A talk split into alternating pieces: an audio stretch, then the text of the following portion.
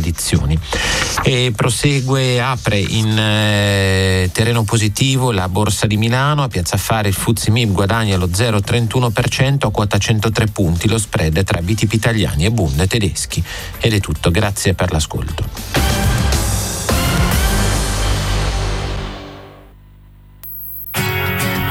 Kairos, a risveglio mi sazierò della tua presenza. Formazione, cultura, attualità.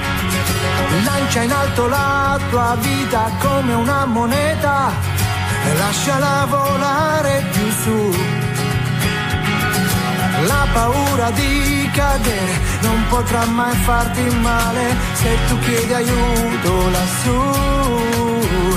E cadi, poi piangi, ma credimi, lui è già lì con te. Anche se poi non lo vedi, sì, lui è già lì perché non c'è fallimento.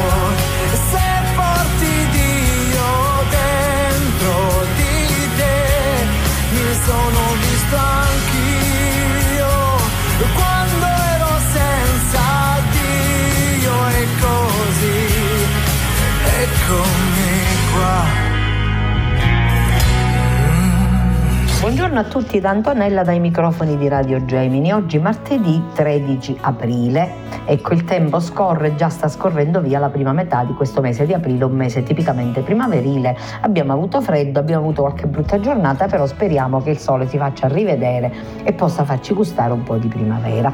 Buongiorno a tutti, a tutte le persone che lavorano, a tutti coloro che riescono a collegarsi con la nostra radio alle casalinghe intende sfaccendare, a chi si trova sul posto di lavoro, a chi viaggia. E un grazie e un buongiorno affettuoso al direttore Francesco Lopresti che mi permette di andare in onda. Stamattina iniziamo questa trasmissione con una bella ricetta. La ricetta delle polpette di asparagi e finocchi. Questo è tempo di asparagi e di finocchi. Allora, la mia nonna sbollentava dei finocchietti, faceva soffriggere delicatamente degli, degli asparagi, mischiava il tutto, tagliuzzava molto bene i finocchietti dopo averli accuratamente scolati ovviamente e poi univa un uovo, del formaggio grattugiato, un po' di pane grattugiato faceva delle polpette e le friggeva dandocele ben calde. Una variante potrebbe essere fare una buona salsa di pomodoro con le nostre belle bottiglie che tutti abbiamo perché d'estate le facciamo e immergerci alla fine questi finocchietti in modo da farli insaporire. Vi assicuro che mangerete una pasta buonissima e anche queste buone polpette, sia fritte calde calde servite come antipasto o come secondo, sia messe nel sugo e poi col sugo si condisce la pasta e le polpette si mangiano per secondo, vi assicuro che avete creato un secondo buonissimo e sicuramente gusterete un piatto facile, economico e neanche tanto calorico. Buon appetito, quindi andiamo avanti con la nostra trasmissione.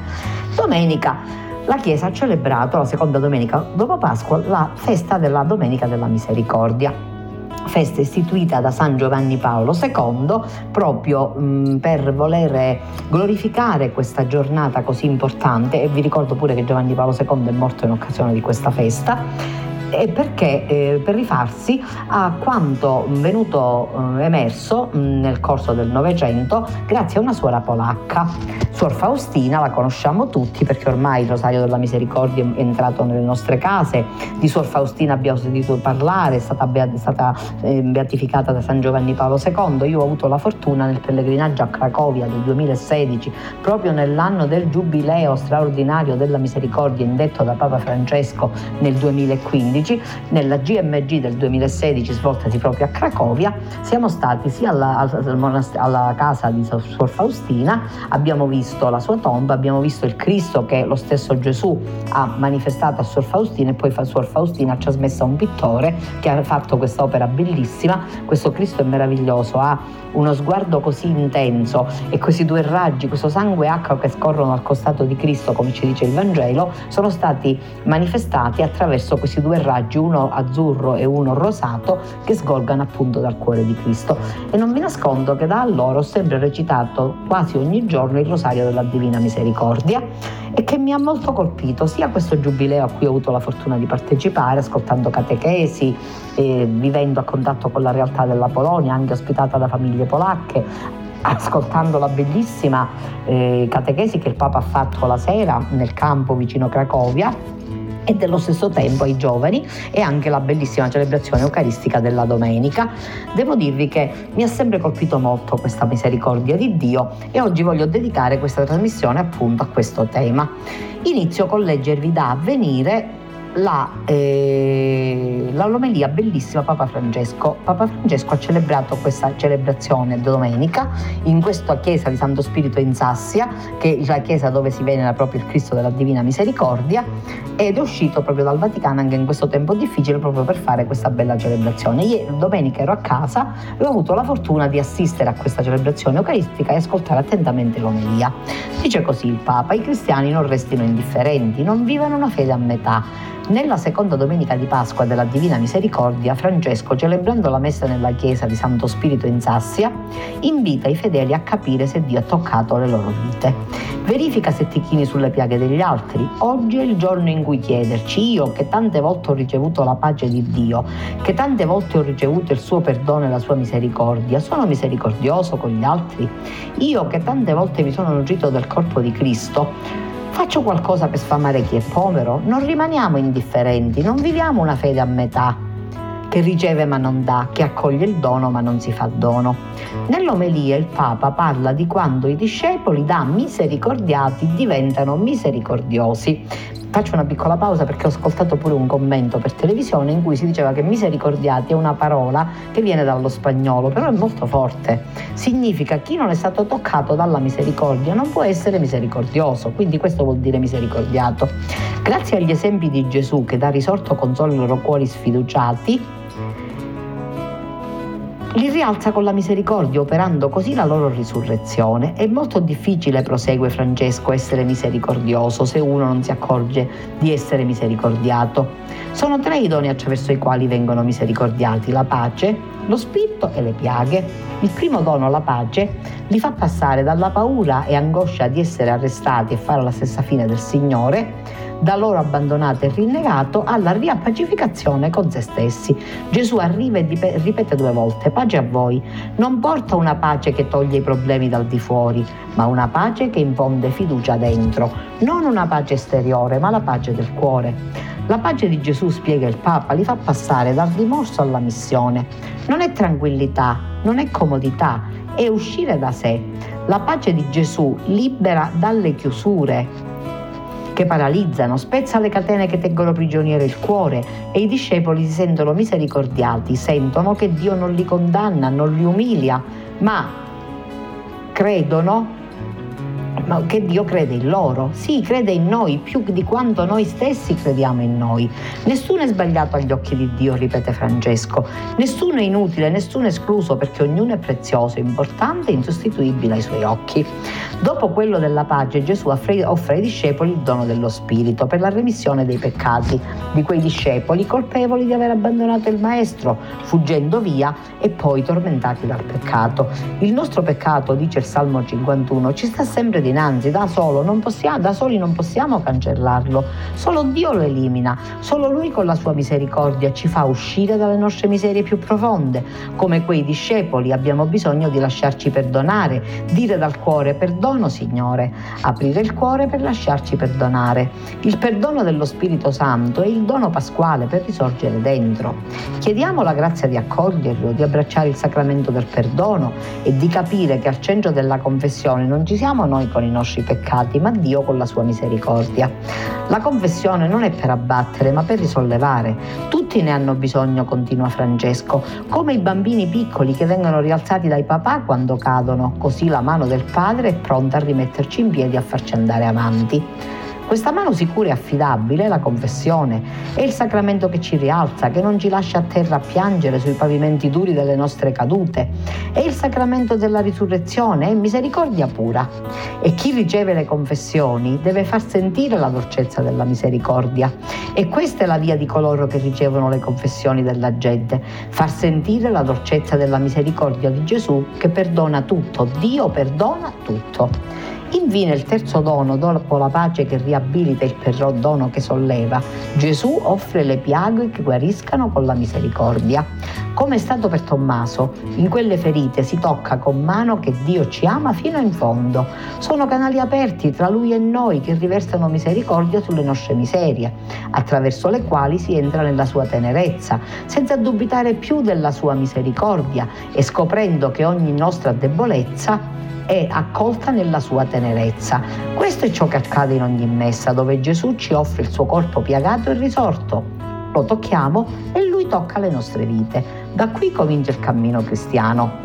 Se invece ci basiamo sulle nostre capacità, sull'efficienza delle nostre strutture, dei nostri progetti, non andremo lontano. Solo se accogliamo l'amore di Dio potremo dare qualcosa di nuovo al mondo.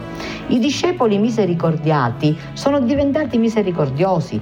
Nessuno di loro considerava sua proprietà quello che gli apparteneva, ma fra loro era tutto comune. Non è comunismo, è cristianesimo allo stato puro. Ed è tanto più sorprendente se pensiamo che quegli stessi discepoli poco prima avevano litigato su premi onori, su chi fosse il più grande fra loro. Condividere i beni terreni, conclude il Papa, diventa una conseguenza naturale dell'avere visto nell'altro la stessa misericordia che ha trasformato la loro vita e di avere scoperto di avere in comune la missione, il perdono e il corpo di Gesù. Toccando le piaghe del Signore non hanno paura di curare le piaghe dei bisognosi, perché lì vedono Gesù, perché lì c'è Gesù nelle piaghe dei bisognosi. Siamo stati misericordiati, diventiamo misericordiosi, perché se l'amore finisce con noi stessi, la fede si prosciuga in un intimismo sterile. Senza gli altri diventa disincarnata, senza le opere di misericordia muore, Fratelli, sorelle, lasciamoci risuscitare dalla pace, dal perdono e dalle piaghe di Gesù misericordioso e chiediamo la grazia di diventare testimoni di misericordia. Solo così la fede sarà viva e sarà unificata. Solo così annunceremo il Vangelo di Dio che è Vangelo di misericordia. Alla fine della messa Francesco ha recitato il Regina Celi salutando i presenti nella chiesa di Santo Spirito in Sassia, tra i quali personale infermieristico, suore ospedaliere della Divina Misericordia, volontari della protezione civile e anche dei rifugiati definendoli realtà nelle quali la misericordia si fa concreta, si fa vicinanza, si fa servizio. Attenzione alle persone in difficoltà. Il Papa ha quindi augurato loro di sentirsi sempre misericordiati per essere a nostra volta misericordiosi.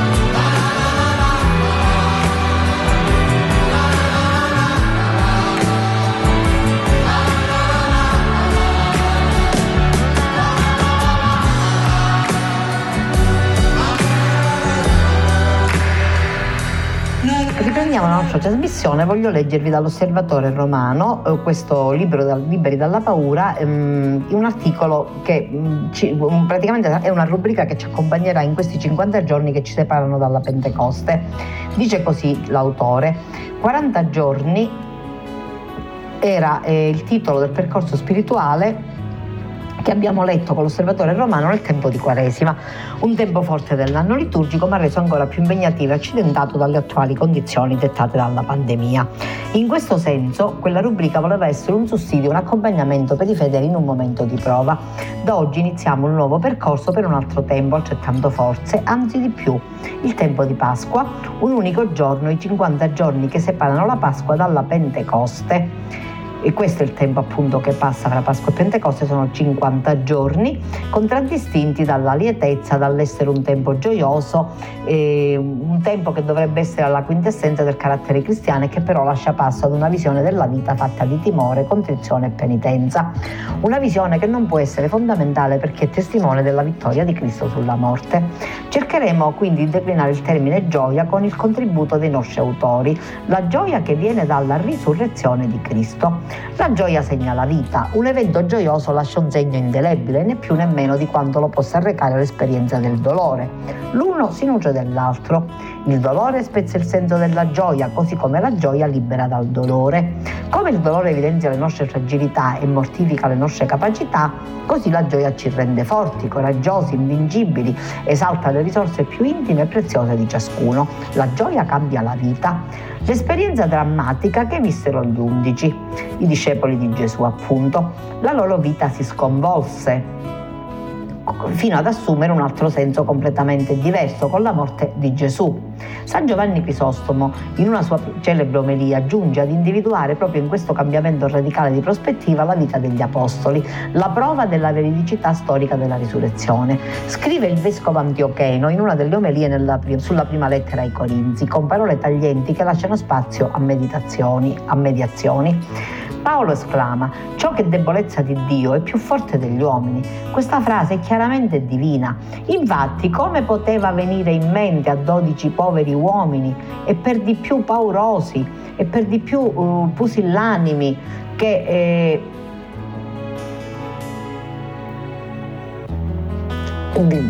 come poteva venire in mente appunto a queste povere persone che avevano tradito Gesù, che avevano tradito il Maestro, che, questa forza, come potevano trovare questa forza che poi li portò a, ad affrontare tutta la terra?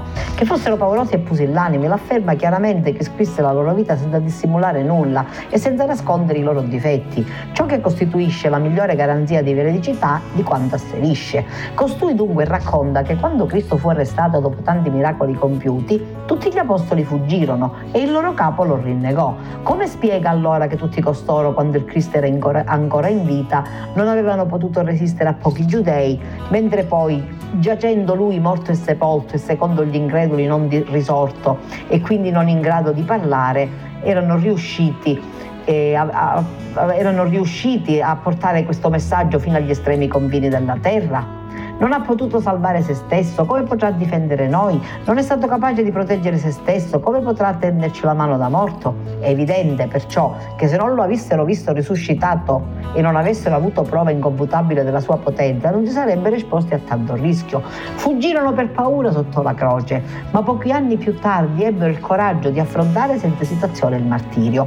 È evidente che questo paradosso non può essere scaturito dalla gioia di essere stati testimoni di un evento che supera la realtà realtà, assolutamente. Cioè, eh, dice giustamente l'autore, eh, e penso che possiamo essere tutti d'accordo con lui, Gesù era morto, finché Gesù era vivo loro si spaventavano, quando Gesù fu arrestato lo rinnegarono. Com'è che hanno potuto poi affrontare il martirio, dare la propria vita? Come hanno potuto fare tutto questo? Perché c'è stata una forza soprannaturale, perché c'è stato il dono dello Spirito Santo. Quindi la cosa importante, la prova più evidente della risurrezione di Cristo è questa, è la nascita della Chiesa e il fatto che questi poveracci che erano tanto spaventati, tanto pusillanimi, tanto poveretti, tanto che erano fuggiti tutti, che si erano dispersi, non solo ritornano, ma lo riconoscono risorto e vanno per il mondo, vanno ad annunciare il Vangelo, si sacrificano, vengono martirizzati, Pietro verrà martirizzato a Roma, Andrea verrà martirizzato altrove, tutti i discepoli hanno questa esperienza. Quindi la prova più evidente della risurrezione di Cristo è proprio questa qua. Quindi è evidente che se non l'avessero visto risuscitato e non avessero avuto prove incomputabili della sua potenza, non si sarebbero esposti a tanto rischio, perché erano fuggiti per paura, erano fuggiti per la paura di essere arrestati, per la paura di essere sottoposti a martirio. Eppure, dopo, nel momento in cui lo vedono risorto, nel momento in cui lui gli dice andate e gli dà il dono dello Spirito Santo, è molto importante vedere come si comportano, cambiano completamente vita, cominciano ad annunciare il Vangelo, cominciano ad annunciare la forza del risorto. Il mondo in cui viviamo oggi, tra i tanti benefici che ci offre, non è in grado di liberarci dalla paura, anzi ne produce sempre di nuove, perché non sa affrontare la paura primordiale, la paura che è la paura della morte. Noi siamo tutti come gli undici, abbiamo questa paura dentro di noi e allora questa paura la possiamo superare semplicemente in un modo, incontrandoci seriamente con Cristo risorto. Se noi facciamo un incontro serio con Cristo risorto, noi scopriremo che la nostra vita è stata rinnovata, è stata cambiata, che la nostra vita è un'altra, che non c'è più la vita della paura, la vita della miseria, la vita del mamma mia che cosa mi può succedere. Possiamo diventare coraggiosi. Da questo è nata la Chiesa, dalla non paura che viene dalla forza del risorto. E la prova della risurrezione ho sempre sentito dire io è la Chiesa, perché la Chiesa vive da anni, nonostante noi, come diceva la buonanima di Don Pino La Palerma che voglio ricordare stamattina, nonostante noi, nonostante le debolezze, nonostante le nostre miserie, nonostante il nostro essere piccoli, poveri e pusillanimi, diciamolo pure, mal assortiti, nonostante il fatto che noi ci ribelliamo molto spesso, al Signore, alla sua volontà, che noi molto spesso non vogliamo fare quello che ci dice il Signore, che noi non accettiamo la storia, non accettiamo la vita, però c'è, c'è il risolto, c'è la forza di Gesù Cristo, che è una cosa molto importante, che è una cosa fondamentale. E allora io penso che la, la, lezione, se così possiamo dire, che ci, mm, possiamo ehm, riflettere su questo, che la lezione che il Signore ci vuole dare in questo momento, attraverso questa Pasqua, questa Pasqua del 2021, che è una Pasqua un pochettino particolare, è una, par- una, una, Pasqua particolare, una Pasqua diversa. Non è la Pasqua dell'anno scorso in cui siamo rimasti chiusi nelle nostre case, abbiamo dovuto partecipare alle celebrazioni liturgiche attraverso internet, abbiamo ascoltato la messa alla radio, abbiamo visto la messa del Papa per televisione. Quest'anno no, quest'anno abbiamo avuto la fortuna, pur nella prudenza, pur con le mascherine, pur col distanziamento, pur con la sanificazione, tutte cose buone finché ci aiutano a fare bene il nostro cammino di fede. Abbiamo partecipato agli esercizi spirituali bellissimi bellissimi che ci sono stati in Chiesa Madre, abbiamo partecipato alle celebrazioni, molti di noi, chi non è stato in grado di uscire per varie situazioni anche di salute, è riuscito però a collegarsi con la radio, con la televisione, ad assistere alle celebrazioni fatte da Papa Francesco, bellissime tutte le celebrazioni che ci sono state, sono state tantissime. Allora io penso che in questa Pasqua particolare, questa Pasqua del 2021, che è ancora una Pasqua difficile, mi chiedo se abbiamo fatto veramente esperienza del risorto perché l'esperienza del risorto è la Chiesa, è la grazia santificante dei sacramenti, è l'ascolto della parola che guida e luce la nostra vita, è il cibarci del corpo e del sangue di Cristo, è il ricevere il perdono. Appunto, il Papa parlava nella sua bellissima omelia di domenica scorsa di questi tre doni che Gesù ha fatto. Ha fatto il dono della pace, ha fatto il dono dello Spirito e ha fatto il dono delle sue piaghe. Allora io penso che sono queste le cose importanti dobbiamo, di cui noi dobbiamo prendere coscienza in questo momento. Ci siamo sentiti colmati dalla misericordia di Dio, abbiamo esperienza di misericordia. Ecco, mi piace riflettere sulla misericordia stamattina, perché appunto questa domenica non è venuta a caso, perché leggevo una volta quando proprio Papa Francesco ha indetto il Giubileo della Misericordia, ricordo di aver letto da qualche parte, ora non mi ricordo dove, che la misericordia è qualcosa che molte volte non ci tocca perché non la comprendiamo, perché non è un concetto facile la misericordia, perché l'uomo per natura non è misericordioso. Tutte le volte che sbagliamo o che dobbiamo fare i conti con qualcuno che ci ha colpito, che ci ha fatto soffrire, non abbiamo un atteggiamento di misericordia. Ma questo perché? Perché non abbiamo capito appieno l'esperienza della misericordia che Dio ha con noi. Ecco, ci può essere molto di aiuto la Chiesa, che ci spezza la parola, ci possono essere molto di aiuto le parabole della misericordia.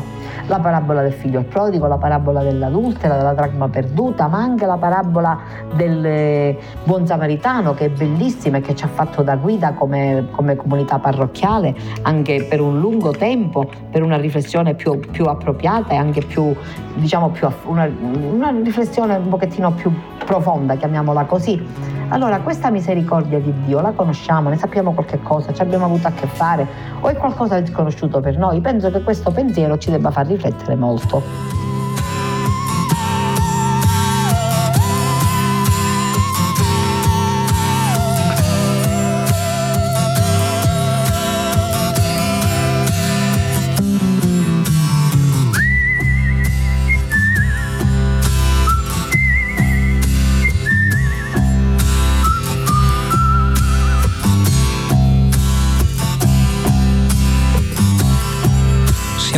Siamo in tanti, ci nascondiamo di notte per paura degli automobilisti, degli notipisti. Siamo i gatti neri, siamo pessimisti, siamo i cattivi pensieri. E non abbiamo da mangiare.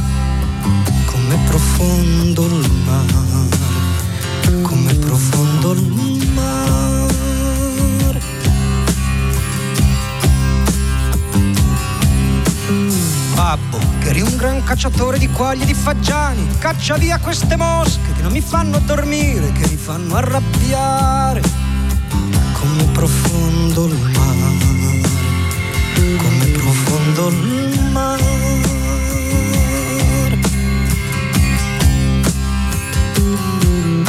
È inutile, non c'è più lavoro, non c'è più decoro. Dio chi per lui sta cercando di dividerci, di farci del male, di farci annegare come profondo il mare, come profondo il mare.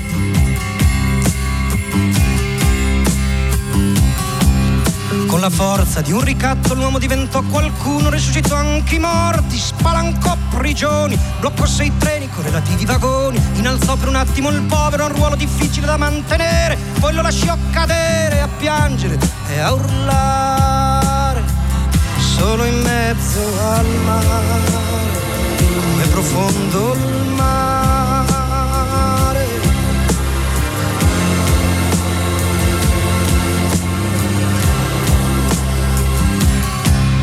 Poi da solo l'urlo diventò un tamburo e il povero come un lampo nel cielo sicuro cominciò una guerra per conquistare quello scherzo di terra che il suo grande cuore doveva coltivare come profondo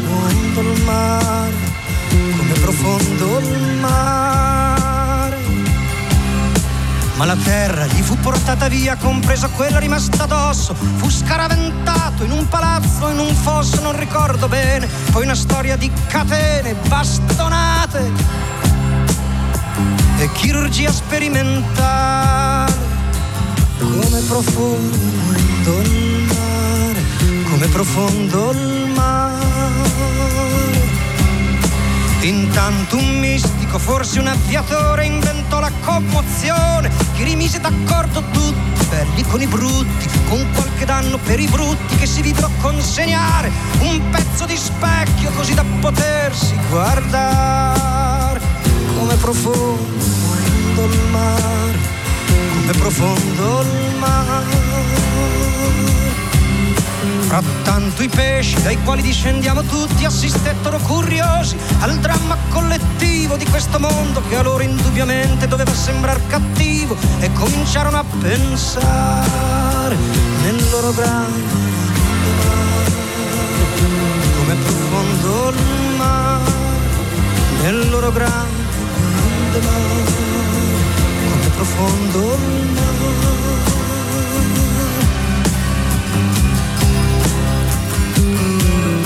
chiaro che il pensiero dà fastidio, anche se chi pensa è muto come un pesce, anzi un pesce, è come pesce difficile da bloccare, perché lo protegge il mare, come profondo il mare. Certo, chi comanda non è disposto a fare distinzioni poetiche, il pensiero è come l'oceano, non lo puoi bloccare, non lo puoi recintare stanno bruciando il mare, così stanno uccidendo il mare, così stanno umiliando il mare, così stanno piegando il mare.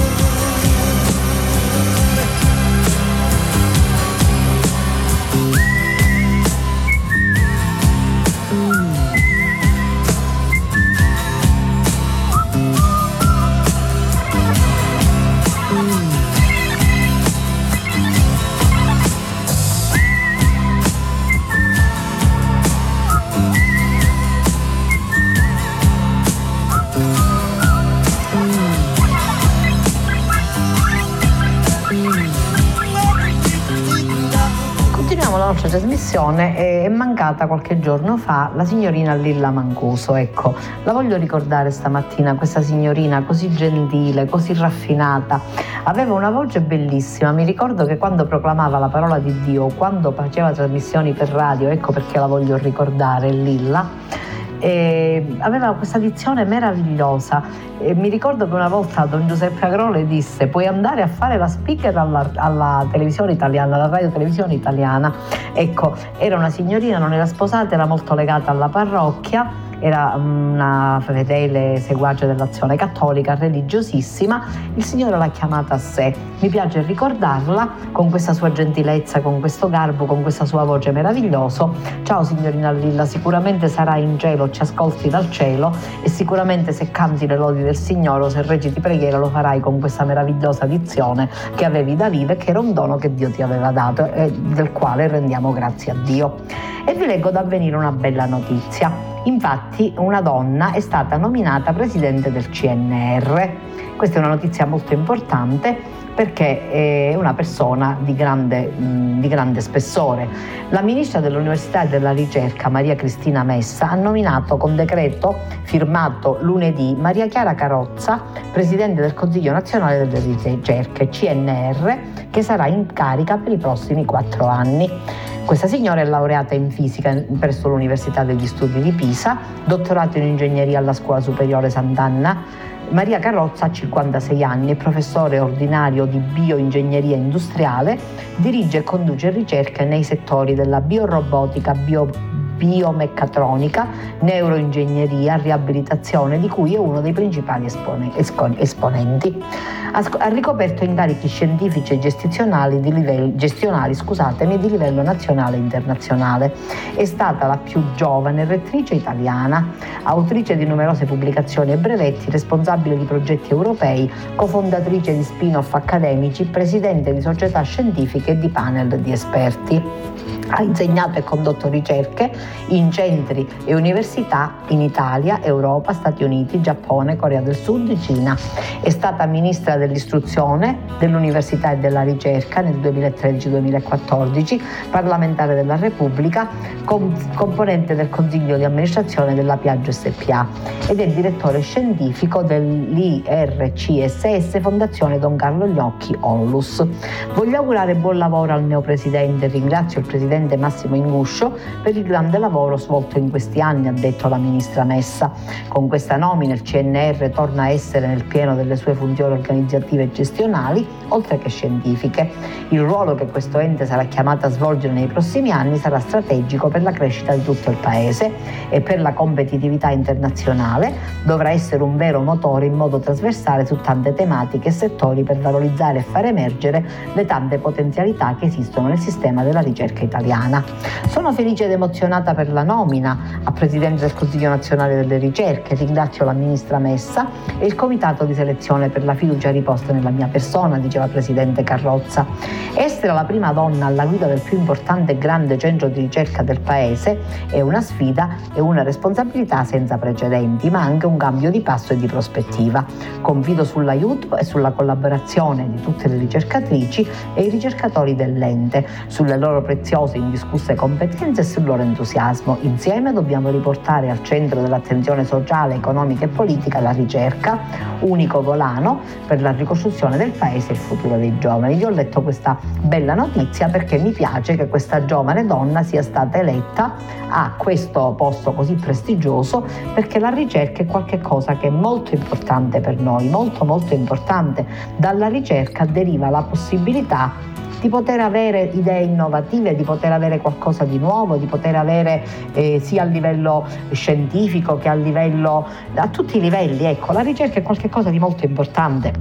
Diciamocelo francamente, la cultura è il volano del mondo, non possiamo fermare la cultura, l'istruzione, sono cose importantissime perché da queste deriva anche la possibilità di un futuro migliore che unito ad una visione diversa, migliore dell'umanità, una visione un pochettino più umana, perché molte volte ci siamo soffermati su cose un pochettino così, eh, abbiamo avuto una mentalità un, un pochettino deviata, diciamolo pure, ci siamo preoccupati del benessere economico, dei soldi, che possono essere anche cose importanti, i soldi non ti servono ma servono, questo è vero, però esiste l'umanità esiste anche la, la questione sociale, esiste il rispetto degli altri, esiste l'inclusione, esiste la giustizia sociale. Il Papa è molto chiaro quando ci ricorda queste cose. Dobbiamo stare molto molto attenti perché tante volte ci fermiamo a cose banali, a cose piccole, a cose stupide e non ci rendiamo conto che c'è un essenziale che è molto più importante, che ci sono i sentimenti, che c'è l'amore. Ora io vi invito a riflettere questa mattina, anche se forse non è la sede, non è il momento, sul fatto che in questa difficile situazione noi cristiani siamo chiamati a fare quello che abbiamo fatto sempre, ad essere portatori di speranza, come diceva eh, come diceva la lettera di San Paolo, la lettera di Pietro, oppure dovete farvi portatori della vostra speranza. Se noi abbiamo ricevuto la liberazione dalla paura della morte da Gesù Cristo risorto, se noi abbiamo ricevuto la forza del risorto, questa gioia che ci, ci aiuta a vivere anche in questo tempo difficile, dobbiamo condividerla con gli altri, specialmente con le giovani generazioni, dobbiamo trasmettere tutto ciò che di bello può esserci per i nostri ragazzini, perché sono in un momento molto difficile, perché stanno vivendo tempi duri. Anche i genitori sono un pochettino preoccupati per la situazione economica un poco pesante, perché molte attività sono ferme, non ci sono grandi prospettive e c'è una certa preoccupazione che aleggia nelle famiglie. I bambini assorbono come spugne, i ragazzini ancora di più. Allora coraggio, facciamoci portatori di speranza e proprio per questo vi voglio leggere un bell'articolo dell'osservatore romano che ricorda Yuri Gagarin Infatti, e parla proprio di Papa Montini. In poche righe commosse e liriche scritte, il titolo è Tra le stelle per cercare Dio. In poche righe commosse e liriche, scritte in un autografo e poi pubblicate sui giornali, l'arcivescovo di Milano, Cardinal Giovan Battista Mondini, il 12 aprile del 1961, partecipa al traguardo raggiunto dall'uomo con la conquista dello spazio e l'impresa del russo Yuri Gagarin, che appunto abbiamo ricordato tutti in questi giorni. Cresce la contemplazione dell'universo, cresce tutto questo sembra acquistare senso di un risveglio del mistero, sempre più grande, più profondo e più attraente dell'essere, del cosmo così immenso, così vicino, così penetrato di unità e di casualità. La vastità astrale del nuovo panorama invita ancor più al dovere radicale dell'esistenza, quello religioso, che ci spinge nel segreto del mondo e della vita e ci allena a celebrare a maggiore voce l'ineffabile e incombente grandezza di Dio. Per Montini, è molto importante questo, questo pensiero, per questo ve l'ho voluto leggere, per Montini questa dello spazio non era semplicemente un diciamo una scoperta scientifica. Montini la ricollegava anche a qualche cosa di profondamente religioso, perché poteva fare avanzare l'umanità nel suo cammino, che è l'approdare alla verità. È interessante anche la riflessione dell'arcivescovo sull'Epifania, l'incontro tra scienza e fede può partire ad essere favorito dalla, dalle caratteristiche sapienziali dei maggi, i quali si muovono a seguito della stella caratteristiche che sono molto importanti perché ci fanno guardare il cielo. I maggi erano tre studiosi, tre astronomi che guardando la stella e seguendo la stella per i loro calcoli astronomici sono arrivati a dare, ad adorare Gesù. Il tema viene messo a fuoco dal pastore Ambrosiano soprattutto parlando agli operatori della fiera campionaria nell'aprile del 60. Noi oggi, perché studiosi, perché imbevuti di scienza e di passione esploratrice, siamo più disposti alla religione, avidi quasi di averne esperienza e in modo più lapidario nel 62. Noi siamo convinti che l'uomo moderno, se vuole essere coerente con se stesso, deve essere religioso. L'arcivescovo mostra un curioso e affascinato interesse per i nuovi domini del sapere. Nessun campo dell'intelligenza umana, supremo dono di Dio, può essere distaccato dalla Chiesa. Instaura instaura contatti coscienziati come Enrico Medi, l'illustre fisico allievo di Enrico Fermi, vicepresidente dell'Euratom, ricevuto a Milano diverse volte e che in seguito sarà membro della consulta per i laici per lo Stato della Chiesa del Vaticano. È in corso una causa di beatificazione, fra, fra l'altro. Sempre nel pontificale dell'Epifania, Papa Montini parla sempre di, si riferisce al, al, matematico Francesco Severi, scomparso poche settimane prima, che coronò con la fede la sua lunga e gloriosa carriera di studioso. Quindi per il, il Papa, Papa, Montini vedeva questo nesso molto stretto. Nel 65 da Papa si rivolge al generale dell'aeronautica militare italiana Luigi Broglio e a ingegneri tecnici del Centro Italiano Ricerche Aerospaziali e dice mette in guardia sulle tentazioni di trarre da queste ardite sperimentazioni una mentalità pagana, ma di inquadrare il tutto nel deferente, eh, nel deferente sguardo rivolto a Dio. La sera del 24 dicembre 68 il Papa celebra la messa all'Italsider di Taranto in un momento altamente significativo. Il mondo è concentrato sul primo volo Terra-Luna che ha luogo tra il 21 e il 27 dicembre, sei giorni fantastici per l'umanità come scrivono i quotidiani e proprio in quel momento il Papa auspica che questo guardare a Dio, questo, questo guardare al cielo ci aiuti a trovare Dio, un inno nuovo al Dio dell'universo. Infine nel 69 Paolo VI interviene più volte per commentare l'impresa lunare che lo affascina come uomo intelligente e come cristiano che sempre si interroga sulla meraviglia di Dio. Vi medita con profondità e emerge da queste sue meditazioni così profonde questa sua meraviglia, questa, questa, sua, questa, questa cosa molto importante su questo tracciato di pensiero e di fede cosmici, Papa Montini si rivolge ai membri della Pontificia Accademia, ma anche ai fedeli durante le, udienze generali in San Pietro, cioè espress- troviamo espressioni alte e belle, molto serie, molto importanti. Il Papa interpreta l'invisibile che è dietro tutto ciò che è visibile. Allora Papa Montini vedeva in questo guardare il cielo per scoprire cose nuove, per trovare mondi nuovi, un atto di deferenza e di ammirazione nei confronti del Dio creatore e del Dio padrone dell'universo. Porta.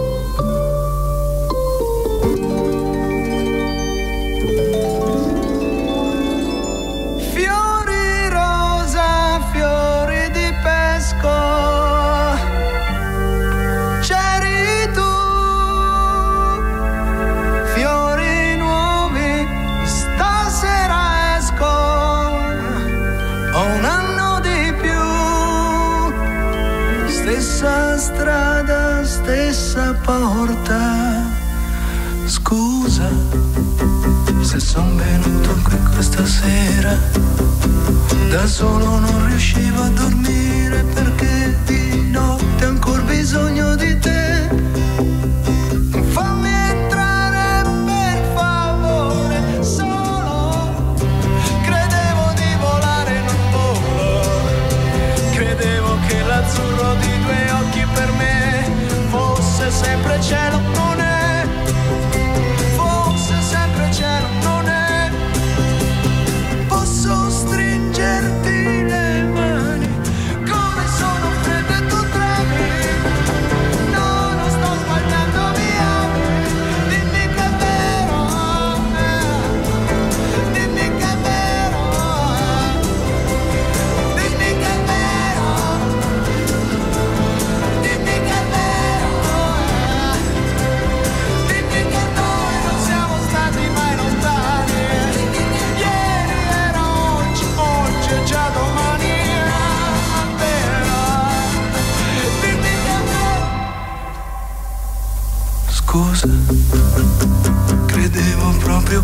fossi sola. Credevo non ci fosse nessuno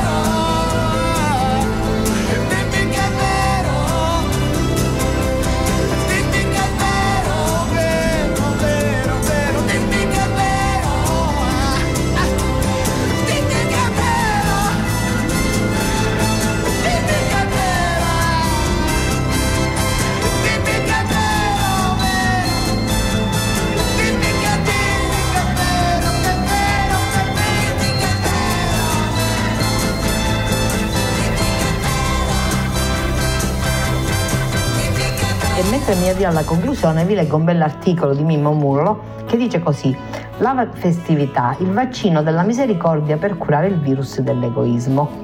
Ha usato un'immagine di forte attualità Monsignor Joseph Bart definendo la Divina Misericordia come il vaccino contro il virus dell'egoismo. Nella chiesa romana di Santo Spirito in Sassia, dove è rettore, domenica mattina per il secondo anno consecutivo il Papa ha celebrato la messa nel giorno della festa, istituita da Giovanni Paolo II, come aveva raccontato come aveva previsto appunto la beatificazione di Faustina Kowalska. Del resto Francesco lo, ripetuto, lo ha ripetuto più volte, l'egoismo è più pericoloso del Covid. E proprio nel santuario che, tornerà, che è tornato a visitare, consacrato alla Divina Misericordia, fin dal 94, lo scorso anno disse non pensiamo solo ai nostri interessi, agli interessi di parte, cogliamo questa prova come un'opportunità per preparare il domani di tutti, perché senza una visione di insieme non ci sarà futuro per nessuno e usiamo misericordia a chi è più debole, solo così ricostruiremo un mondo nuovo. Non stupisce che il Papa ha fatto della misericordia il pilastro del suo pontificato. Ne tornerà a sottolineare con la messa odierna il valore medicinale, per il bene soprannaturale, certo. Nessuna anima abbia paura di accostarsi a me, anche se i suoi peccati fossero come lo scarlatto. Così disse Gesù a Suor Faustina e Francesco non si stanca di ripeterlo in tutti i modi, ma non solo. In questa festa c'è anche una dimensione terrena, che la Fratelli Tutti, l'enciclica del Papa, ha ben evidenziato. Giovanni Paolo II lo aveva messo in luce già con la sua enciclica dell'80, Dives in Misericordia. Se è vero che ogni uomo in un certo senso è la via della Chiesa, scriveva Papa Voitigua, allo stesso tempo il Vangelo e tutta la tradizione ci indicano costantemente che dobbiamo percorrere questa via con ogni uomo così come Cristo l'ha tracciata, rivelando in se stesso il Padre e il suo amore. C'è in questo brano, come prefigurato, lo stesso insegnamento di Francesco, il suo accento posto sulla Chiesa in uscita, che come, risorto, che come il risorto con i due di Emmaus si faccia compagna di strada degli uomini e delle donne del nostro tempo, specie i più feriti, i più derelitti, i poveri, gli emarginati, e che su tutte le ferite versi l'olio della misericordia corporale e spirituale come il buon samaritano. Con le parole del diario di Santa Kowalska si potrebbe riassumere, in un'anima sofferente dobbiamo vedere Gesù crocifisso e non un parassita, un peso, e cogliere anche il suo ammonimento, Signore ci dai la possibilità di esercitarci nelle opere di misericordia e noi ci esercitiamo nei giudizi. Il messaggio che Papa Francesco lancia, oggi è dunque come l'invito a dare il via a una grande campagna vaccinale, senza controindicazioni e senza limitazioni di dosi, per curare quel virus che, a ben vedere, è alla base di tutti quanti i mali del mondo, guerre e commercio delle armi, squilibri economici e povertà, anche in materia di cure mediche, come la diseguale distribuzione degli stessi vaccini anti-Covid dimostra, cambiamenti climatici e sfruttamento intensivo delle risorse naturali, accaparramenti e politiche neocolonialiste, per non contare poi i piccoli grandi conflitti all'interno delle famiglie, nella società, nei media, nelle aziende e in tutti gli altri luoghi della convivenza umana. Curare l'egoismo con la misericordia, ci ricorda dunque il Papa, è il vero percorso terapeutico che l'umanità a volte anche inconsapevolmente attende e che specie nel tempo della pandemia non può più essere rimandato, ne va del nostro futuro. Perché vi ho letto questo articolo? Perché mi è piaciuto tanto, perché per ora ci riempiamo la bocca, siamo pieni di paura, pieni di, di attese la campagna vaccinale, il vaccino va bene, non va bene, ci dicono la verità, il processo per le mascherine, il processo per quello, il processo per questo. Io penso che invece di diventare più buoni a volte ho l'impressione che ci andiamo incattivendo e questo non mi piace perché il Papa ci ha invitato più volte in maniera molto seria a rimanere umani, a guardare all'altro. Io ieri non vi nascondo che mi sono fermata però ad ascoltare attentamente queste parole di Papa Francesco. Chi è misericordiato non può non essere misericordioso. Allora cosa dobbiamo fare? Intanto vi chiedo perdono per la tosse, ma ora è subentrata l'allergia e quindi andiamo alla grande. Però nonostante tutto io dico Signore, aiutaci, dacci un cuore di misericordia a me per prima e a tutti. Preghiamo Chiediamo al Signore incessantemente che ci dia misericordia a noi e che ci insegni soprattutto ad essere misericordiosi con gli altri. Io sempre ho pensato che dalle cose brutte nascono cose belle. Perché magari ci sono stati dei fatti della storia terribili, vedi l'olocausto, però non sono finite le guerre nel mondo, ma si è cominciata a fare spazio una mentalità un pochettino migliore, un pochettino meno razzista, mi auguro così come gli episodi terribili degli anni 90 della mafia, le stragi di mafia, hanno fatto sì che dal dolore, dalla morte e dal sangue di quei martiri nascesse una mentalità nuova che lotti contro la mafia, contro la mentalità mafiosa, specialmente dei nostri giovani. E allora Così come disse Tertulliano, dal sangue dei martiri è nata la Chiesa, allo stesso modo io penso che dalle sofferenze di questa pandemia dalle tante morti, dai sacrifici dei medici, degli infermieri, del personale parasanitario, dai sacrifici che stiamo facendo tutti per i problemi che abbiamo tutti, dalla paura che deve essere trasformata in speranza grazie alla forza del risorto, io penso che ci possa venire a tutti una forza nuova. Possiamo diventare più uomini. E detto questo vi congedo da voi, vi auguro buona giornata, buon pranzo, vi invito a seguire le nostre trasmissioni, Radio Gemini propone sempre delle belle trasmissioni e della buona musica, vi do appuntamento a venerdì alla stessa ora sempre sui microfoni di Radio Gemini. Grazie a tutti e buona giornata da Antonella. Kairos, a risveglio mi sazierò della tua presenza. Formazione, cultura, attualità.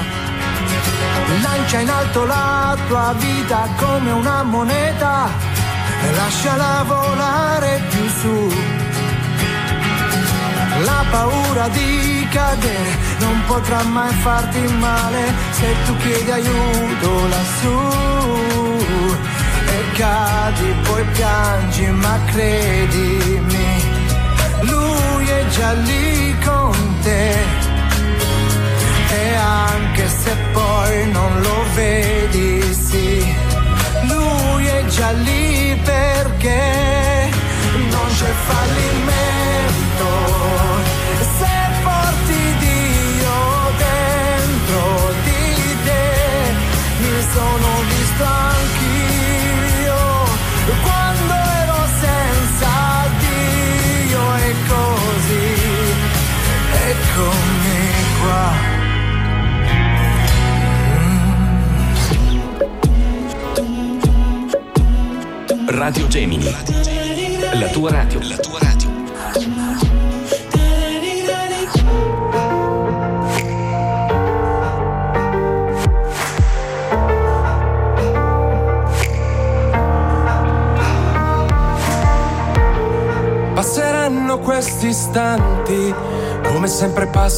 tutto.